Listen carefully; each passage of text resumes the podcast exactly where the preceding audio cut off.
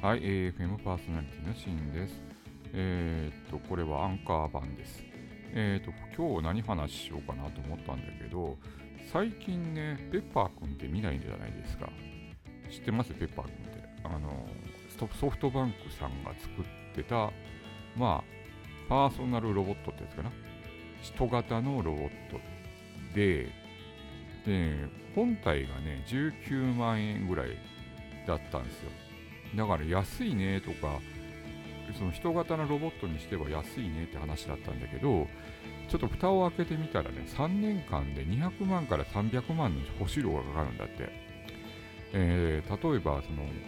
企業だったら300万円ぐらいかな？かかるんで、3年間でそれだけかかるんだよ。だからよくよく考えたら、結局、保守料の方が高くって、それは本体はそれ安くてね、まあ、よくよく考えたらファミコンの売り方と一緒なんですね。本体安くして供給するものを高くするっていう。まあ、そのインフラの問題だとかいろいろあるんだろうと思うけど、まあ普及しないだろうね。あのそういうのに似たやつで最近あのいろいろロボットのやつもあるけど、やっぱり保守量が高いんですよね。だからそこの部分をクリアにしていかないと、やっぱりでもインフラ系をそういう安くしないと、やっぱりね、ロボットって普及しないのかなと思いました。でも、まあ、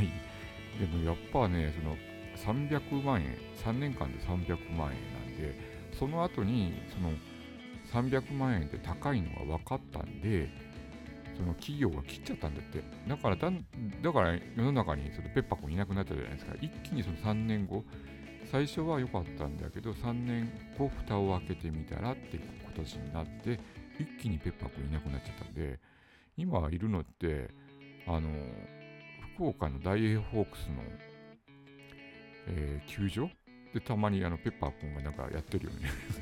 それぐらいしか見ないんでね。あとは、ね、死にかけたペッパーくんがいろんなとこにいるけどね。あとはなんか、え、くら寿司だったか、はま寿司だったか忘れたけど、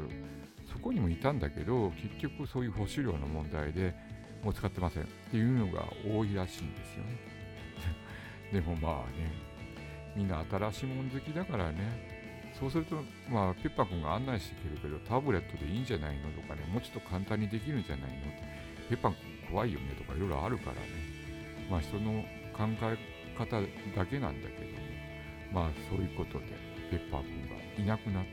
たわけというのをお話ししてみました。ということで、AFM パーソナリティのシーンでした。ではまた。